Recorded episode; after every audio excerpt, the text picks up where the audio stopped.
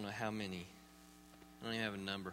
There's so many men in this church that can fill this pulpit and teach effectively. And to that, I'm so very thankful to God that He has graced us in that way and that He continues to bless us in that way. And it doesn't take long. You don't have to get too far away from here to realize just what a blessing that is. And so I'm very thankful for that. I'm thankful that Larry gets time off, I get time off, and we don't skip a beat. We're back in Galatians today, chapter 6. We're actually going to start with the end of 5, from verses 25 through 6:5. That's where we're going to be, so if you want to turn in your Bible there. But first, my family and I went to the beach a couple weeks ago, and I had an epiphany. I realized that it is not hard to go to the beach, but it's very hard to come back. And let me frame that for you. It is hard to get there. Okay, I have 3 little boys in my house, which means we have a van with a car top carrier and every piece of equipment and whatever we might need while we're at the beach for a week. So fishing rods and tackle boxes and scuba masks and whatever else needs to make it to the beach. So it is hard to get there. But once we get there, it's a very sweet time.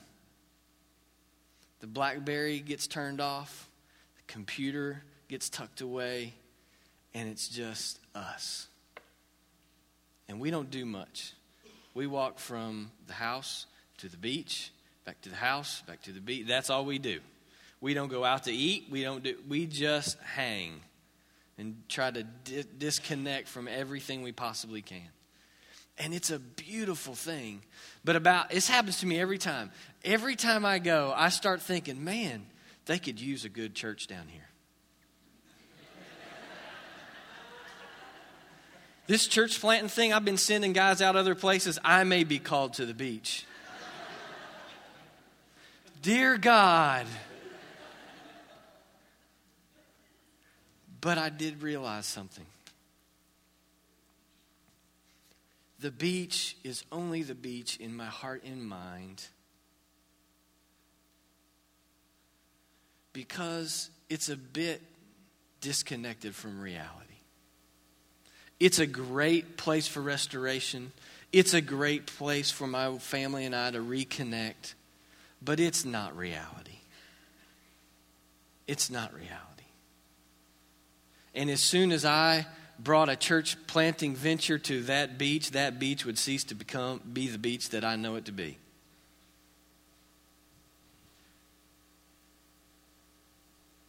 And I'm afraid that most of us walk through life in the same way.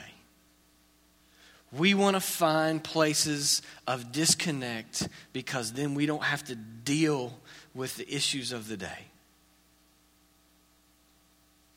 And it woos us away from the church and from our life every week as a mistress calling our name. Coming home is hard, but this is the real epiphany that I had. Coming home is hard and sweet all at the same time. That I am committed to this fellowship, and I have to lay my life down daily selflessly, to put my desires away, to consider others more important than myself. And in doing that, that's the sweetest place on earth. And before I get into the text today, can I just say this? Because I'm going to ramp up here in a minute, okay? This place, this fellowship, this community, I believe, is the most beautiful place on earth. And my family and I have experienced relationships here that I have dreamed of for a lifetime, that I believe I was created for. And today in our text, we're just going to be challenged to do it all the more. So let's pray and ask God to meet us. Lord Jesus, you're the head. You're everything. And we are your body. And Lord, we ask you this day that you would come to us in the power of your Spirit through your word, and that you would transform us. That this day we would live out the gospel of grace,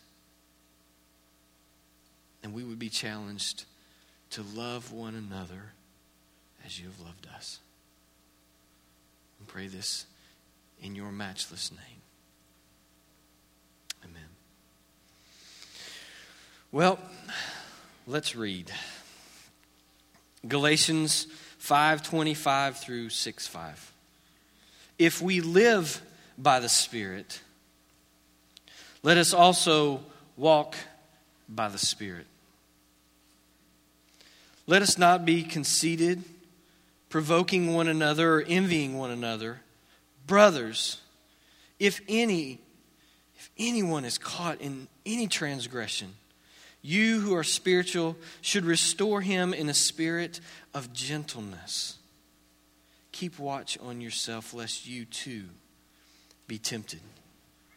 Bear one another's burdens, and so fulfill the law of Christ. For if anyone thinks he is something when he is nothing, he deceives himself.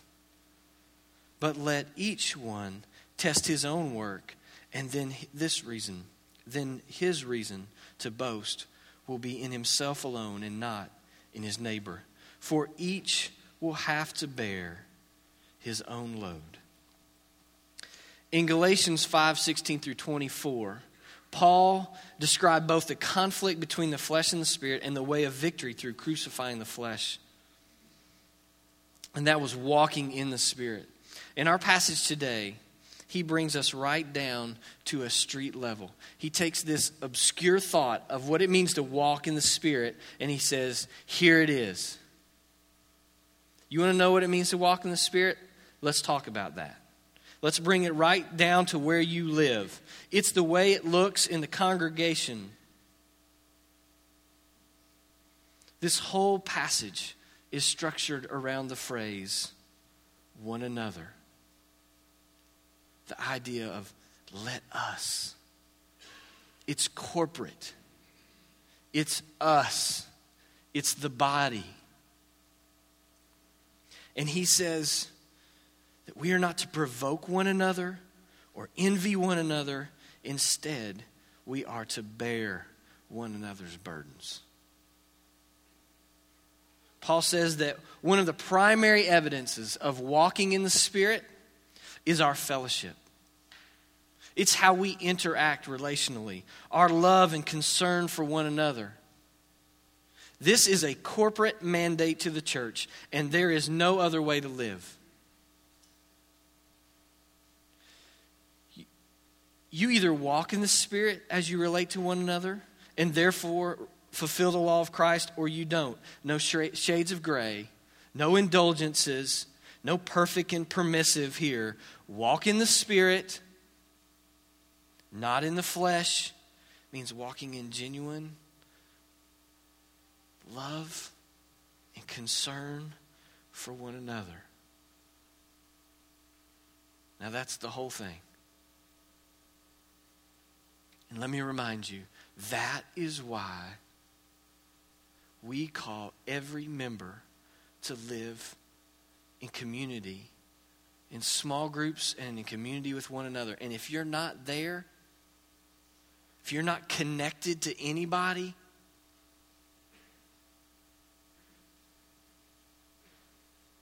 you're not walking. not walking in the Spirit. You're not connected. You're not loving one another. Those two don't work together. So Paul takes us directly in verse 26. How not to treat one another. Okay, that's where he starts. Live by the Spirit, walk in the Spirit. Let us not become conceited.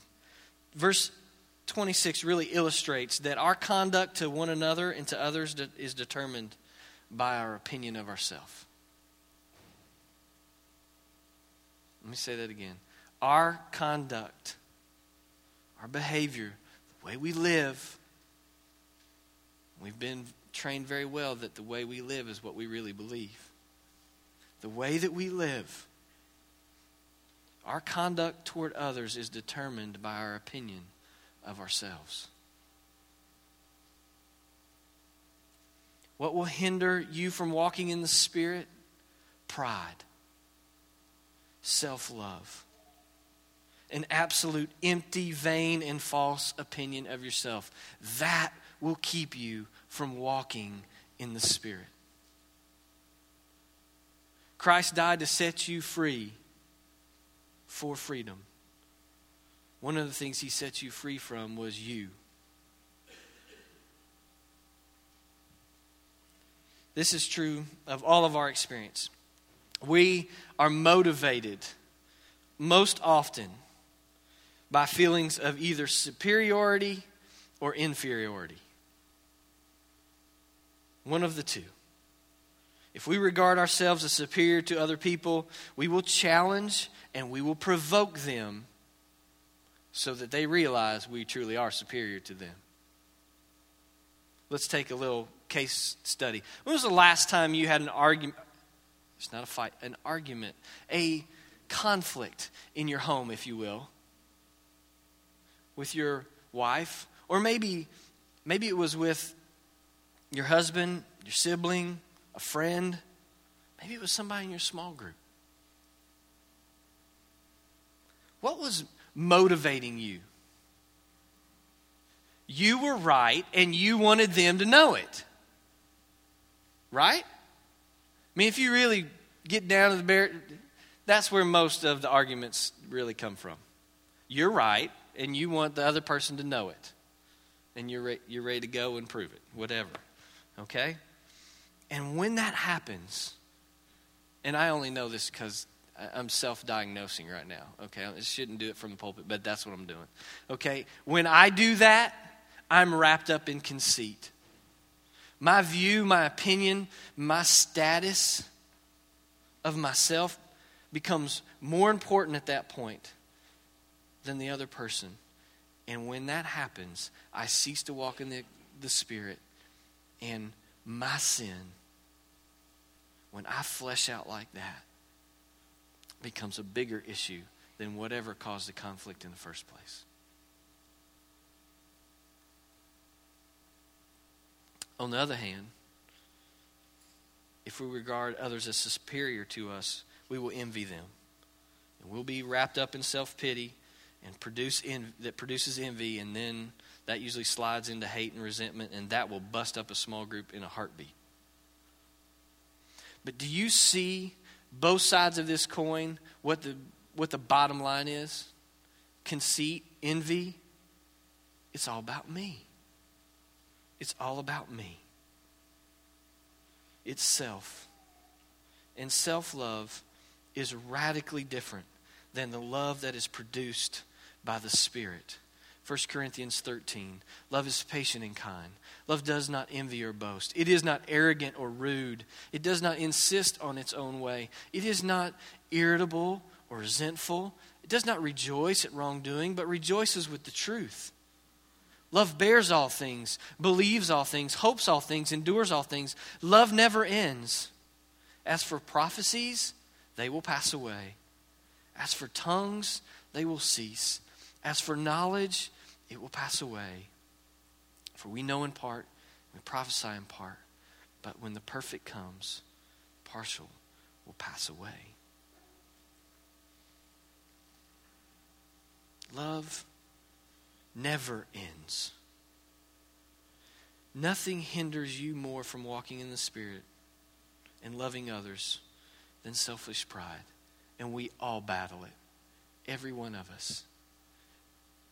It's the very thing that happened in the garden. It's pride. And it continually trips us up. And this is why it's easy to talk about loving one another in big, broad terms. And we can say, this is why we do small groups. We want to learn to love one another well. And we can just kind of broad stroke that thing and say, yeah, that's what it... But man, it's hard. It makes you want to run to the beach. It's hard. The dirty, messy, hard, sin-riddled human relationships. It's hard. But it's also the sweetest place in the world when everybody's focused on loving one another. It's an amazing thing. Paul tells us in this passage that true Christ-exalting relationships in the church are governed not by rivalry, but service. We don't rival one another. We don't provoke one another. We don't envy one another. We serve one another. So the correct attitude towards others, obviously, is not, you would never teach your child this, that I'm better than you and I'll prove it. Nor you're better than I am and I'll resent you for it. That's not. Yet some of you have adopted these very deceptive views. And Satan is having a field day with you. And what he does when he does that is he isolates you from the body. And I don't know how many times or how many other ways that we need to slice this thing so that we get it. But that is Satan's number one tactic. If he can isolate you and make you a lone ranger, he will kill you. You will die. That's what he wants. He just wants that. He wants you to bow up and say you're the man and you don't need anybody else. Easy pickings. That's one side of the coin, but the other side of the coin is just as insidious. If you've bought into the lie that there is some superior elite group of Northway Green Berets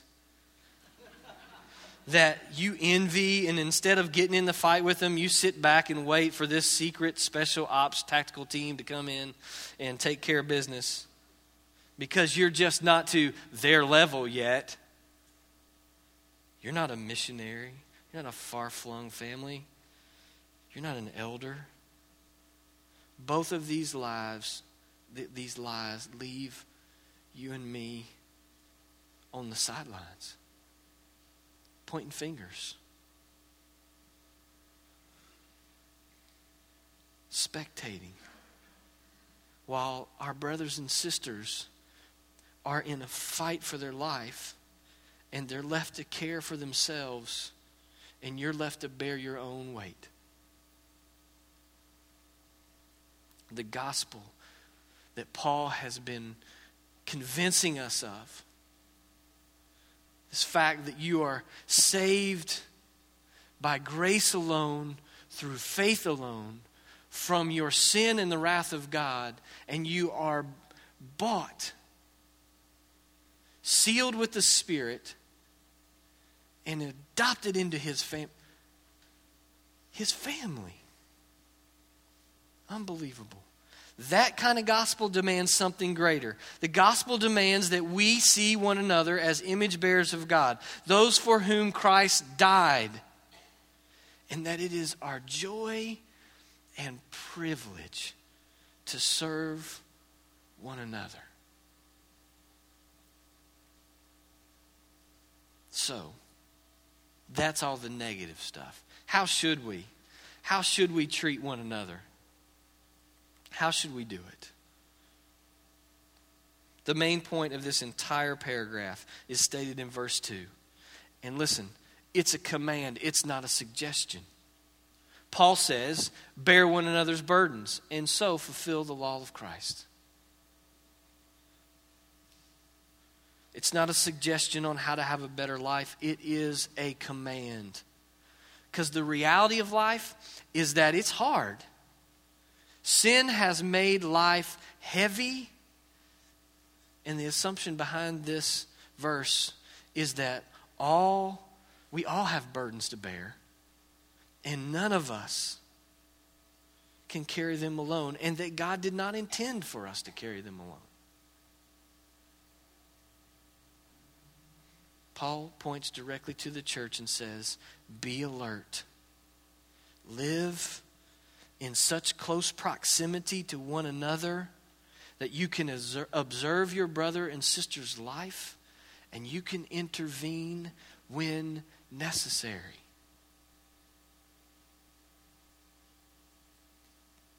Don't stand by and let your brothers and sisters be crushed. Get in there. Carry their weight. One commentator put it this way: the church is not a charitable organization like the Red Cross or a civic club such as the Rotary or the Kiwanis. It's rather a family of born-again brothers and sisters supernaturally knit together by the Holy Spirit in a common fellowship for mutual edification and love. So, here's the question. Are you bearing burdens? Are you allowing brothers and sisters to bear your burdens? Are you treating this fellowship like a civic club or a family? Because there's a radical difference. A civic club, you just kind of come and go as you please, plug in when you want to, out when you want to. No. The church is a family, and family is forever. See, when family is hurting, what do? You rush to heal. When the burdens get too heavy in your family, what do? You get in there and you lift. You bring a strong shoulder beside. When there is danger, you protect. Mamas, don't tell me that when there's dangers around those little babies, you aren't sacrificing yourself. Mama bear syndrome's dangerous. And you get hurt doing something like that. And when the family is attacked, Dad, what do? You sit by and watch it be attacked, or do you fight? Well, I can promise you this. You better fight. God has put you in that position. You're the defender of your home.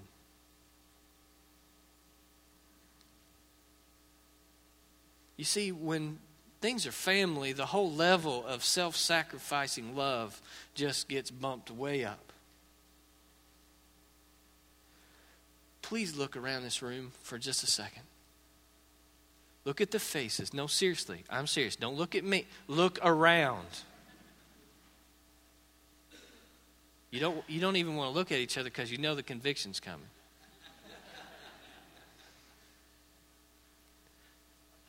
This family is deeper, more everlasting than the family you were born into by flesh and blood.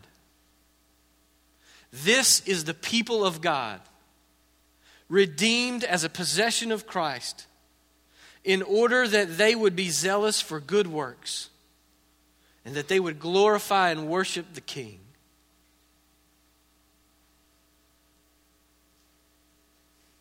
And if you don't see it like that, you're not going to treat one another well. You're not going to bear one another's burdens.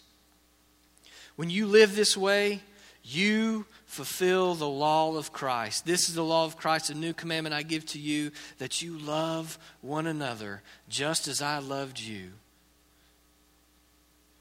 You are also to love one another. How has Christ loved you? He has laid down his life for you. He has sought you out. Is Christ's love because you're worthy? Does Christ love you because you're worthy? I think Paul has just totally destroyed that through our study of Galatians. In a couple weeks, I'll do a recap of the whole book, and we'll be reminded. But I don't think any of us can make that assumption. No, the Jesus-type love referred to here that is to characterize the Christian community is not one for the worthy. It is agape love. It is love that stoops to others as Christ stooped to us at the cross. And it is to be the expression and the mark of the church. How will they know that you love me? By the way that you love one another. And loving one another is bearing one another's burdens. It's a stooping. It's a coming alongside of your brother and sister. It's getting dirty. It's walking with them. It's getting alongside them, not for a quick motivational conversation over a cup of coffee, but committing to walk with them day in and day out for years if necessary. You see, burden bearing is not often heroic. It's not a heroic act. You swoop in with your cape and you take care of business and then you swoop back out. It's not like that. Burden bearing is sacrificial. It's less than spectacular most of the time. It's mundane. It's grunt work. It's persevering with your brothers and sisters in the same way that Christ perseveres with your wayward heart. It's a laying down of your life kind of love. It's a John 15 kind of love. This is my commandment, that you love one another as I have loved you. Greater love has no one than this, that someone lay down his life for his friends. You are my friends if you do what I command you. No longer do I call you servants, for the servant does not know what the master is doing. But I have called you friends, for all that I have heard from my Father I have made known to you. You did not choose me, but I chose you and appointed you that you should go and bear fruit, that your fruit should abide, so that whatever you ask the Father in my name, he will give it to you. These things I command you, so that you will love one another. As Christians, we are to be conformed into the image of Christ. And that image is to be manifest in Christ's body, the church. And to disconnect your sanctification and your holiness from the body is to dishonor the one who called you to himself. Holiness is lived out in the context of the whole body. As Ephesians 4 puts it, as each part does its work, the body grows. And what does it grow into? It grows up into the head, which is Christ. We do that together. And the exact opposite is true as well. If you don't do your part, the body does not grow as it ought to. You are integral to the spiritual growth of this congregation. The spiritual life of a Christian void of such love for one another is simply not biblical. You can't make a case for it. It's just not there. So we are responsible not only for our own Christian life and growth, but also for one another's. And we are commanded to bear one another's burdens. So, some of you entered this place today with some questions, some heaviness. What are you supposed to do with your life? Some of you are students. You're just on the front end of preparing for the future. You just saw some folks being sent out to be missionaries, and you're like, yes, that's what I want. I just need to prepare for the next 3 years to do it. Others in the middle of life are in the middle of life, and the job you worked so hard to get just isn't what it used to be or what you thought it would be. And others of us just want our life to count for something bigger than us. Well, the good news is that Paul has a vocation just for you. And here it is. You are to be a burden bearer. You want to find great joy and fulfillment? Then fulfill the law of Christ by identifying burdens around you, specifically in this congregation, and devote yourself to making them lighter.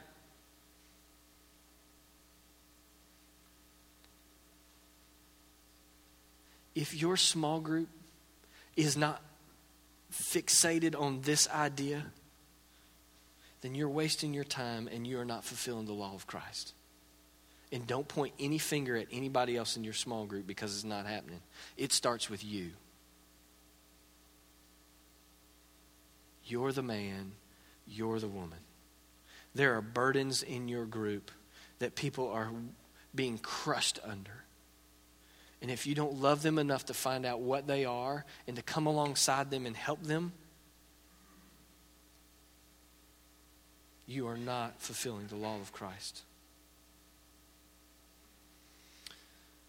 Paul, back at the beginning of chapter 6, focuses us in on an example of what burden-bearing might look like. And once again, he says, brothers. He's looking to the congregation, and he's saying, if anyone is caught in any transgression, you who are spiritual should restore him in the spirit of gentleness. And keep watch on yourself, lest you too be tempted. Burden-bearing often is a search and rescue mission. All of us, if you're not aware of it quite yet, all of us are continually running into and tripping up on sin. We carry it around with us. We're trying to put it to death, but it catches us at times. And here Paul is calling us to run to such brothers and sisters. Those who are caught in repeated patterns of sin, who seem blind to the bondage that they're in. We are to go to them, and we are to restore them. The word restore is pretty interesting because it really has to do with the setting of a broken bone. That at one point, this person's life was true. They're a believer. Their life has been righted by the work of Christ in their life, and they've gotten off course.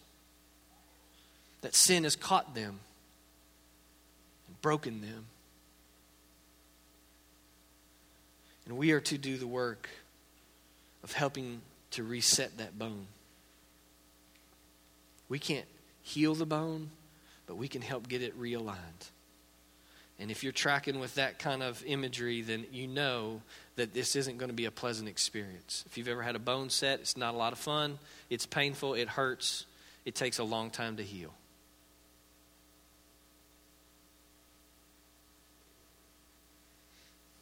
We're not going to go to them and we're not going to beat on them, tell them how awful they are. We're going to restore them in gentleness, bringing the gospel that brings healing and life. So who's to do this restoration work? Those who are spiritual and don't do it. Don't you dare do it. I know where your mind is going right now. There's the loophole. There it is. I'm not spiritual. Don't do it. That is Satan's ploy. Because really, when you say that in this passage, what he's talking about is those who have the Spirit within them, who are walking in the Spirit. So if you claim to be not spiritual, then you claim not to be in Christ, and you claim to not have the Spirit of God living in you, and therefore, you need the gospel. No. This is all hands on deck. This is rally the troops, press forward, everybody's in the fight together. So those of you that have the Spirit of God living in you, you are supposed to be about restoring people. About living with them and helping them see their sin and restore them. And I want to live in close enough proximity so that Merle can speak into my life when he sees me sin. It's not just about me. I need this as well. My heart is wicked and deceptive, and it will fall away without brothers and sisters speaking and restoring what is broken. And then he ends verse 1 with a warning. Keep watch over yourself, lest you be tempted.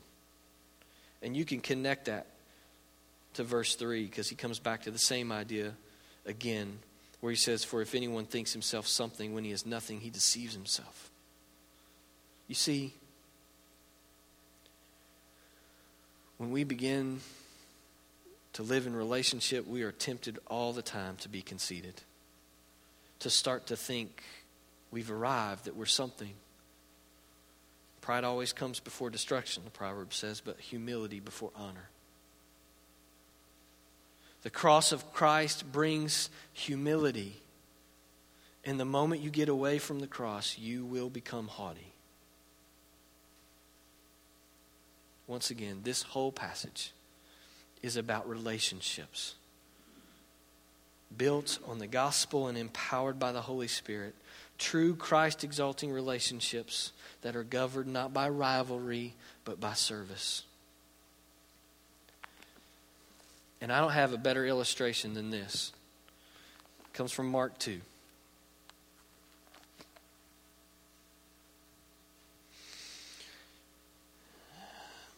And when he returned to Capernaum, after some days, it was reported that he was at home. And many were gathered together, so that there was no room, not even at the door.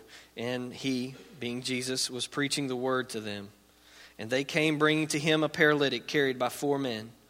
And when they could not get near him because of the crowd, they removed the roof above him. And when they had made an opening, they let down the bed on which the paralytic lay. And when Jesus saw their faith, he said to the paralytic, "My son, your sins are forgiven." Now some of the scribes were sitting there questioning in their hearts, "Why does this man speak this way? He is blaspheming. Who can forgive sins but God alone?" That's the point. And immediately Jesus, perceiving in his spirit that they thus questioned within themselves, said to them, "Why do you question these things in your hearts? Which is easier, to say to the paralytic, 'Your sins are forgiven,' or to say, 'Rise, take up your bed and walk'? But that you may know that the Son of Man has authority on earth to forgive sins," he said to the paralytic, "I say to you, rise, pick up your bed and go home." And he rose and immediately picked up his bed and went out before all, so that they were all amazed and glorified God, saying, "We have never seen anything like this." The whole point of that passage is that Jesus is the only one who can forgive sins and heal. He's the only one. But the beauty of this story is, how did the paralytic get to Jesus? How did he get there? He had 4 buddies who were in his life, who decided that, you know what? Nobody can heal this guy, but we believe that Jesus can. And they pick him up, and they carry him, and they get to the door, and there's no way to get in. Now, does that stop 4 guys on a mission? Absolutely not. but it stops most of us. Most of us would drop our friend right there and go, you know what, sorry, dude, we'll come back next week.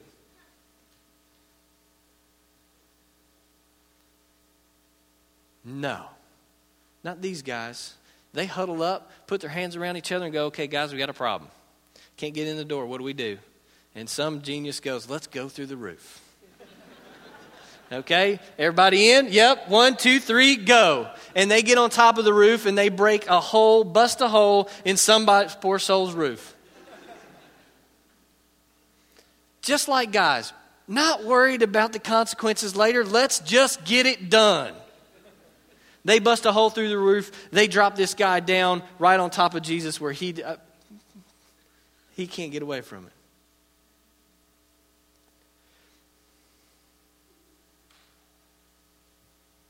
The faith of 4 buddies. The perseverance of men who would carry you when you cannot walk. Who would bring you to Jesus when you can't get there. That is biblical community. That is the love of brothers and sisters who will not allow their family to be crushed by the burdens that they carry. And the other side of that is, you have to be willing at times to allow your brothers and sisters to carry you where you need to go.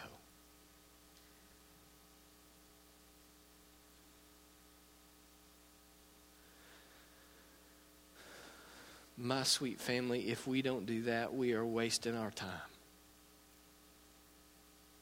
Because Jesus said the world will see us and know that we love him.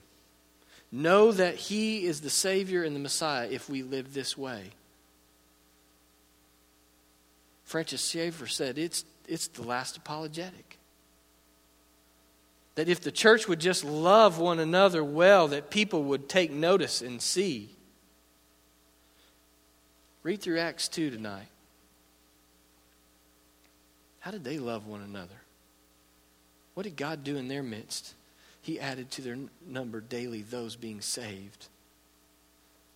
Because they were devoted to the apostles' teaching, devoted to one another, to breaking of bread, to sharing, to selling their possessions, to take care of the needs of others. They demonstrated this even before Paul wrote about it. Because the Spirit of God was upon them. And they walked it out. So today, where are you in this burden bearing? There's a lot more, but I don't have time. So, let's say this.